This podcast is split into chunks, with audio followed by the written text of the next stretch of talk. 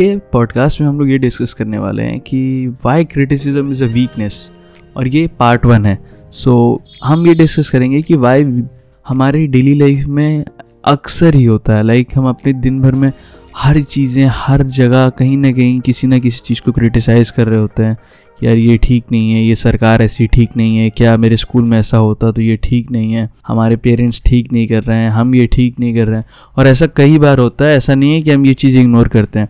और हमें कहीं ना कहीं समझ में आता है क्रिटिसिज्म से ही सब कुछ ठीक होगा। और गलती वहीं होती है। और गलती, दिक्कत यहाँ नहीं है कि आप क्रिटिसाइज़ करते हैं। दिक्कत ये है कि आप अपनी गलती मानते नहीं हैं। ये पहला पॉइंट है कि अपनी गलती नहीं मानना is the place to start the problem और यहीं पे गलती हो जाती है। ठीक है, मानते हैं कि हमने कोई गलती की की और वहाँ पे हमने एक अच्छी मिस्टेक की और उसके लिए एक ही ज़रिया था उससे बाहर निकलने का कि अपनी गलती मान लेना और उसको ठीक करना। और, जब हम कोई उस गलती के लिए क्रिटिसाइज़ किया जाता है और हम उस चीज़ के लिए देखते हैं तो होता क्या है कि हम अपनी गलती ना मान के या उस क्रिटिसिज्म की वजह से ही मैक्सिमम टाइम ऐसा होता है कि हम वो गलती नहीं मानते। हम अपने आप को डिफेंड करना चाहते हैं उस समय पे कि वो जो वो डिफेंडिंग इस तरीके से होती है कि हम अपने उस डिफेंडिंग के टाइम पे अपने आप को किसी न किसी रीज़न से फॉलेंसी से और किसी ना लॉजिक से लगा के अपने आप को एक डिफेंडिंग पोजीशन में लेके आते हैं कि हाँ भाई हमने गलती नहीं की और ये ये रीज़न थी जो उसकी वजह से हुआ। तो इसको एक एग्ज़ाम्पल से एक्सप्लेन करते हैं कि एक बहुत ही बड़ा गैंगस्टर था न्यूयॉर्क में लेट नाइन्टीज़ में, एक उसका नाम फॉलेंसी था, या पायलोंसी जैसा मैंने शायद पढ़ा था उसके बारे में। तो वो एक गैंगस्टर लेट्स वो स्टोरी पे आते हैं सीधा।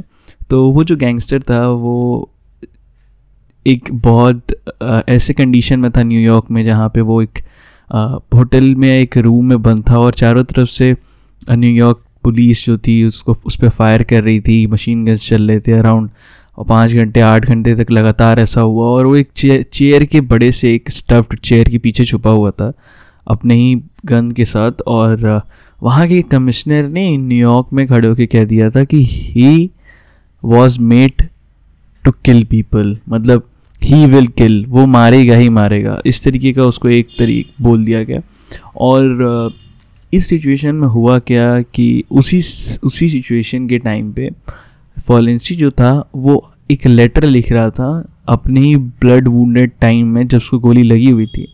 और उसने लिखा कि आई वॉज़ अ पर्सन जो कि एक बेनिफिशरी था इस पीपल के लिए न्यूयॉर्क पीपल के लिए और इस अमेरिका के लिए। और लोग मुझे समझ नहीं पाए कि मैं करना क्या चाहता था, लोगों की भलाई कैसे करना चाहता था। और इस वजह से आज वही लोग मुझे मारने के लिए आए हैं। और, ये इंसिडेंट इस तरीके से हुआ कि जब वो मिल, उसको as a shoot out death कर दिया गया। वी हम बहुत सॉरी हैं उस चीज़ के लिए कि he died but till the death मतलब वो मरते मरते एक ऐसा क्रिमिनल जिसको पूरी अमेरिका खोज रही है। न्यूयॉर्क में इतना बड़ा चीज़ हुआ कि आठ घंटे तक लगातार फायरिंग मशीन गन्स चल रही हैं। उस कंडीशन में उस बंदे ने लास्ट टाइम तक ये मानने की नहीं सीखा कि यार हाँ ठीक है, ये गलती शायद मेरी थी कि मैंने कुछ गलतियाँ की। मैंने कहीं ना कहीं कुछ इस पब्लिक को ही हार्म पहुँचाया, क्योंकि मैं उसकी भलाई करना चाहता था किसी न किसी रीज़न से। और सिर्फ़ यही नहीं, एक एक ऐसा, एक इंडियन में भी एक ऐसा हादसा हुआ था शायद कि एक क्रिमिनल एक रोड से जा रहा था और he was really wanted in that area कि उसको पकड़ना बहुत ही ज़रूरी था।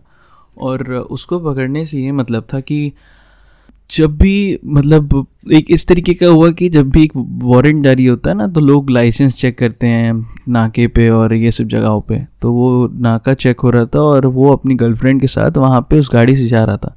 तो जब पुलिस वाले ने उससे पूछा कि अपना लाइसेंस दिखाओ तो उसने पिस्तौल निकाली और पुलिस वाले को मार दिया।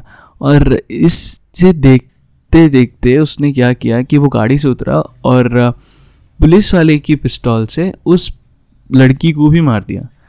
और he wrote a letter before हाँ तो उसके बाद क्या हुआ कि वो पुलिस से पकड़ा गया। और पुलिस से पकड़े जाने के बाद फिर वो जब जेल गया उस पर कि कोर्ट, कचहरी सारी चीज़ें हुई तो he was sentence to electric chair मतलब उसको डेथ दिया गया था कि इलेक्ट्रिक चेयर पे बैठ के यू विल बी डाई तो इन दैट सिचुएशन उसने जब, वो जब जा रहा था और जब उसकी लास्ट जिस दिन दिन था ये, उसने ये बोला लास्ट सेंटेंस कि आई एम अ पर्सन जिसके अंदर भी एक दिल है और एक बहुत ही अच्छा दिल है, बहुत ही प्यार, आसान दिल है और इस शांति के लिए, अपने आप को बचाने के लिए मुझे ये मिल रहा है।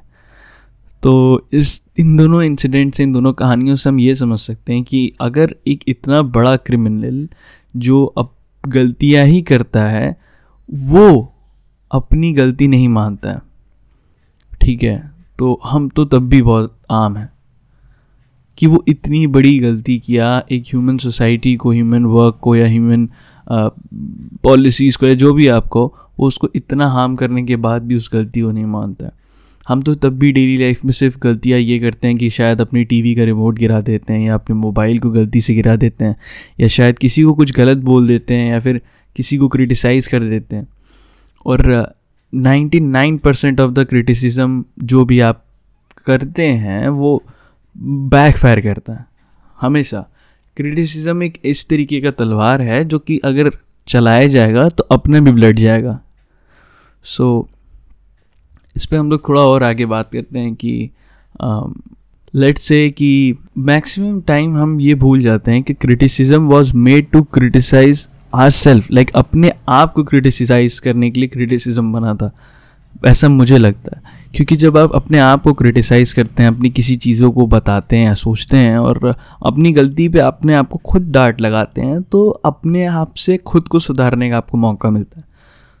But sorry but sorry to say ninety nine percent of the time we fail हम हमेशा फेल कर जाते हैं इस सिचुएशन में कि अपने आप को हम नहीं डांट पाते हैं। और जब भी आप किसी जगह पे आप गलत होते हो और अपने आप को जस्टिफिकेशन देने लगते हो कि नहीं यार, मैंने जो किया है, उस सिचुएशन के हिसाब से सही था और वो मैक्सिम हो सकता है कि वो ठीक हो, लेकिन बहुत हद तक हर केसेस में यही होता है कि वो चीज़ गलत होती है बाकी सोसाइटी के लिए या बाकी किसी भी चीज़ के लिए।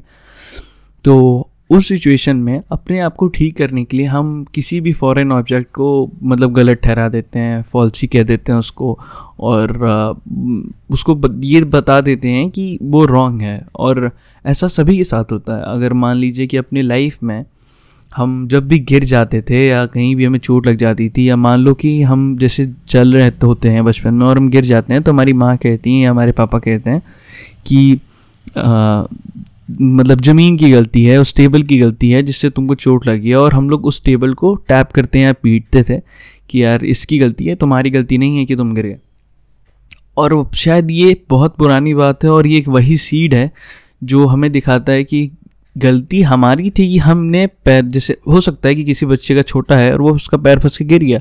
नॉर्मल सी बात है, हम केयरलेस थे, हमारा पैर लग गया जाके टेबल में। तो इसका मतलब है कि कहीं ना कहीं हमें ध्यान रखना चाहिए नेक्स्ट टाइम से। लेकिन उस बच्चे को चुप कराने के लिए हम ये भूल जाते हैं कि बिना टेबल की गलती हुए हम उसको क्रिटिसाइज़ कर देते हैं बच्चे के सामने और फिर वो बच्चा ये सीखता है कि यस अगर कोई गलती हो गई या मुझे चोट लग गया या कुछ गलत हो गया, उस सिचुएशन में जो भी सामने वाला उस इंसिडेंट में मेरे साथ फंसा हुआ है, उसकी गलती होने के ज़्यादा चांसेस हैं। और यहीं पे दिक्कत होती है लोगों को। और क्रिटिसिज्म इसलिए ज़्यादा ख़राब तब हो जाता है क्योंकि क्रिटिसाइज जब आप, चलिए अच्छा अगर आप मुझे क्रिटिसाइज़ करते हैं या फिर आप किसी और को क्रिटिसाइज़ करते हैं, अपने सिबलिंग को क्रिटिसाइज़ करते हैं तो ऐसा क्यों होता है कि लड़ाई बढ़ जाती है? हमेशा लड़ाई कम नहीं होती है, लड़ाई होनी ही होनी है और किसी और तीसरे को आके उस चीज़ को ठीक करना पड़ता है। ऐसा इसलिए होता है क्योंकि जब भी आप किसी को क्रिटिसाइज़ कर रहे होते हैं तो आप उसके प्राइड पे, उसके सेंस ऑफ़ इम्पोर्टेंस पे कि वो इम्पोर्टेंट है और उसके रिजेंटमेंट पे, उसके मतलब एक ऐसे एरिया पे जिससे एक ह्यूमन बीन चलता है, एक ऐसी चीज़ जो एक ह्यूमन को एनिमल से अलग करती है और वो है लेवल उसका जो प्राइड है या फिर उसकी जो सेंस ऑफ़ इम्पोर्टेंस है उसका, जो वो अपने आप को अच्छा समझता है या अपने आप को इम्पोर्टेंट समझता है या उसका रिजेंटमेंट है, ये सब चीज़ें जब आप उसकी हर्ट करते हैं, उस सिचुएशन में वो पर्सन इतना ज़्यादा क्रिटिसाइज फील करता है कि वो आपकी गलती खोजने लगता है उसमें और वहीं पे क्रिटिसिज्म बैकफायर करता है। बैकफायरिंग क्रिटिसिज्म की एक बहुत बड़ा लॉस है। क्योंकि जब भी आप किसी को भी क्रिटिसाइज़ करेंगे या उसको ये दिखाएँगे कि हाउ ही इज़ रॉन्ग और आप ये उसको समझाने जाएँगे कि ये कैसे सही होता है तो अगर आप किसी को पहले ही रॉन्ग डिक्लेयर कर देंगे तो वो सीखने के मूड में ही नहीं रहेगा। ठीक है? तो ऐसा ही होता है और हम लोग कहीं ना कहीं ये चीज़ भूल जाते हैं और इसको भूलना नहीं चाहिए क्योंकि क्रिटिसाइजिंग किसी को भी करना या किसी भी सिचुएशन में करना गलत है। सो उसके बाद हम लोग इसके नेक्स्ट जगह पे चलते तो अब लेट्स सी दैट कि अगर मान लो कि हम किसी को करेक्ट कर रहे होते हैं या फिर उसको क्रिटिसाइज़ कर रहे होते हैं, उसके बाद उसको करेक्ट करने की कोशिश करते हैं, उसको कंडेम करते हैं, वो सब सिचुएशन में होता क्या है कि जब भी आप उसको करेक्ट करने जाएँगे, वो कहीं ना कहीं आपकी गलती उसमें खुजेगा और वही क्रिटिसिज्म बैकफायर कर जाएगी। और आपकी गलती सामने आने लगेगी और आप अपने प्राइड और उसको बचाने के लिए फिर आप उस पर क्रिटिसिज्म करेंगे और वो फिर, और ये कभी नहीं रुकेगा। और इसीलिए ऐसा नहीं है कि आज की ये बात है, ये हज़ारों सालों से चला आ रहा है। इवन महाभारत में भी यू कैन सी कि क्रिटिसाइजिंग की वजह से उतना बड़ा युद्ध हो गया। अगर किसी एक जगह पे भी क्रिटिसिज्म रुक गई होती कि हाँ भाई ठीक है, मेरी गलती है लेट से ओके और अब इसको सॉल्व कर लेते हैं और आगे बढ़ते हैं और हम सब लोग साथ में रहेंगे, लेकिन ऐसा नहीं हुआ। लास्ट तक श्री कृष्ण ने बताते रह गए कि criticising is not the help is not the thing that can make a human society good but still we are still fighting for the criticism आज के टाइम में हम सभी लोग कहीं ना कहीं किसी ना किसी चीज़ को क्रिटिसाइज करते ही रहते हैं just to make our pride and emotional and that feel of importance high और दिक्कत वहीं होती है। आप अपने प्राइड को अपने अच्छे काम से ऊपर ले जा सकते हैं। अपने इम्पोर्टेंस को एक इस सेंस में ऊपर ले जा सकते हैं, जब आप कोई ऐसा काम करें जो सोसाइटी के बेनफेयर में हो और वही सिचुएशन आपकी इम्पोर्टेंस को जनरेट करता है। और ये चीज़ हम भूल जाते हैं और इसको न ध्यान देने पे हम ये ध्यान देते हैं कि एल्बर्ट आइंस्टाइन ने कई सारे इक्वेशंस गलत भी दिए। थॉमस अल्वा एडिसन ने एक हज़ार बाद बल्ब गलत भी बनाए। और हम ये नहीं सोचते हैं कि Thomas Alva Edison gave the first bulb he gave the telephone और दिक्कत यही होती है, हम निकोला टेस्ला को भूल गए। He was such a great scientist he gave the Tesla coil he won मतलब निकोला टेस्ला के लिए कहते हैं कि he was the first person to send electricity via air without any medium और ये सब चीज़ें हम भूल जाते हैं इसलिए क्योंकि हम उनको क्रिटिसाइज़ कर रहे होते हैं कि वो कंप्लीट ही नहीं कर पाए वो चीज़ें। और ये होता आ रहा है हमारी डेली लाइफ में। सो so, ये पहला पार्ट था और इसमें मैंने बताया कि क्रिटिसिज्म कहाँ बैकफायर करता है ये कैसे गलत है। और हम क्यों उसको अपनी डेली लाइफ में करते हैं और हमें क्यों ये इंपॉर्टेंट लगता है? क्योंकि क्रिटिसिज्म कहीं ना कहीं इंपॉर्टेंट है।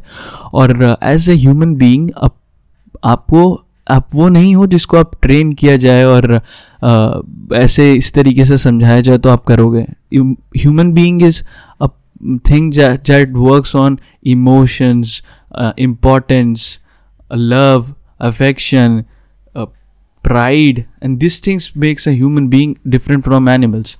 अगर किसी भी एनिमल को आप जब वो कुछ अच्छा करे तो उसको अगर आप कुछ उसको कुछ खाने को दे दो या ट्रीट दे दो उसको या उसको अप्रिशिएट कर दो तो नेक्स्ट टाइम हर काम को अच्छे से करेगा। जहाँ की अगर उस अगर उस एनिमल ने कोई गलती की है और उसको आप पनिश करते हो तो वो फॉलेंसी चला जाता है और वो फिर से वो दूसरा काम और इफेक्टिवली नहीं कर सकता। और ये एक फिजियोलॉजी है और इसको आप ह्यूमन बींग्स ह्यूमन बींग्स में भी देख सकते हो। ईजिली देख सकते हो। क्योंकि दिक्कत यही होती है कि हम एक दूसरे को अप्रिशिएट नहीं कर पाते हैं और क्रिटिसाइज़ कर बैठते हैं। अब इस क्रिटिसिज्म को हम कैसे ठीक कर सकते हैं और इसको कैसे सुधार सकते हैं इसको हम लोग अब आने वाले नेक्स्ट एपिसोड में देखेंगे। और hope so you have subscribe to my YouTube channel और uh, तुम मेरे पॉडकास्ट को भी सब्सक्राइब कर ही दिए होगे। So my so I am Nikhil signing out hope you have a nice day have a safe year or stay strong India. Goodbye. Out hope you have a nice day. Have a safe year. Or stay strong India. Goodbye.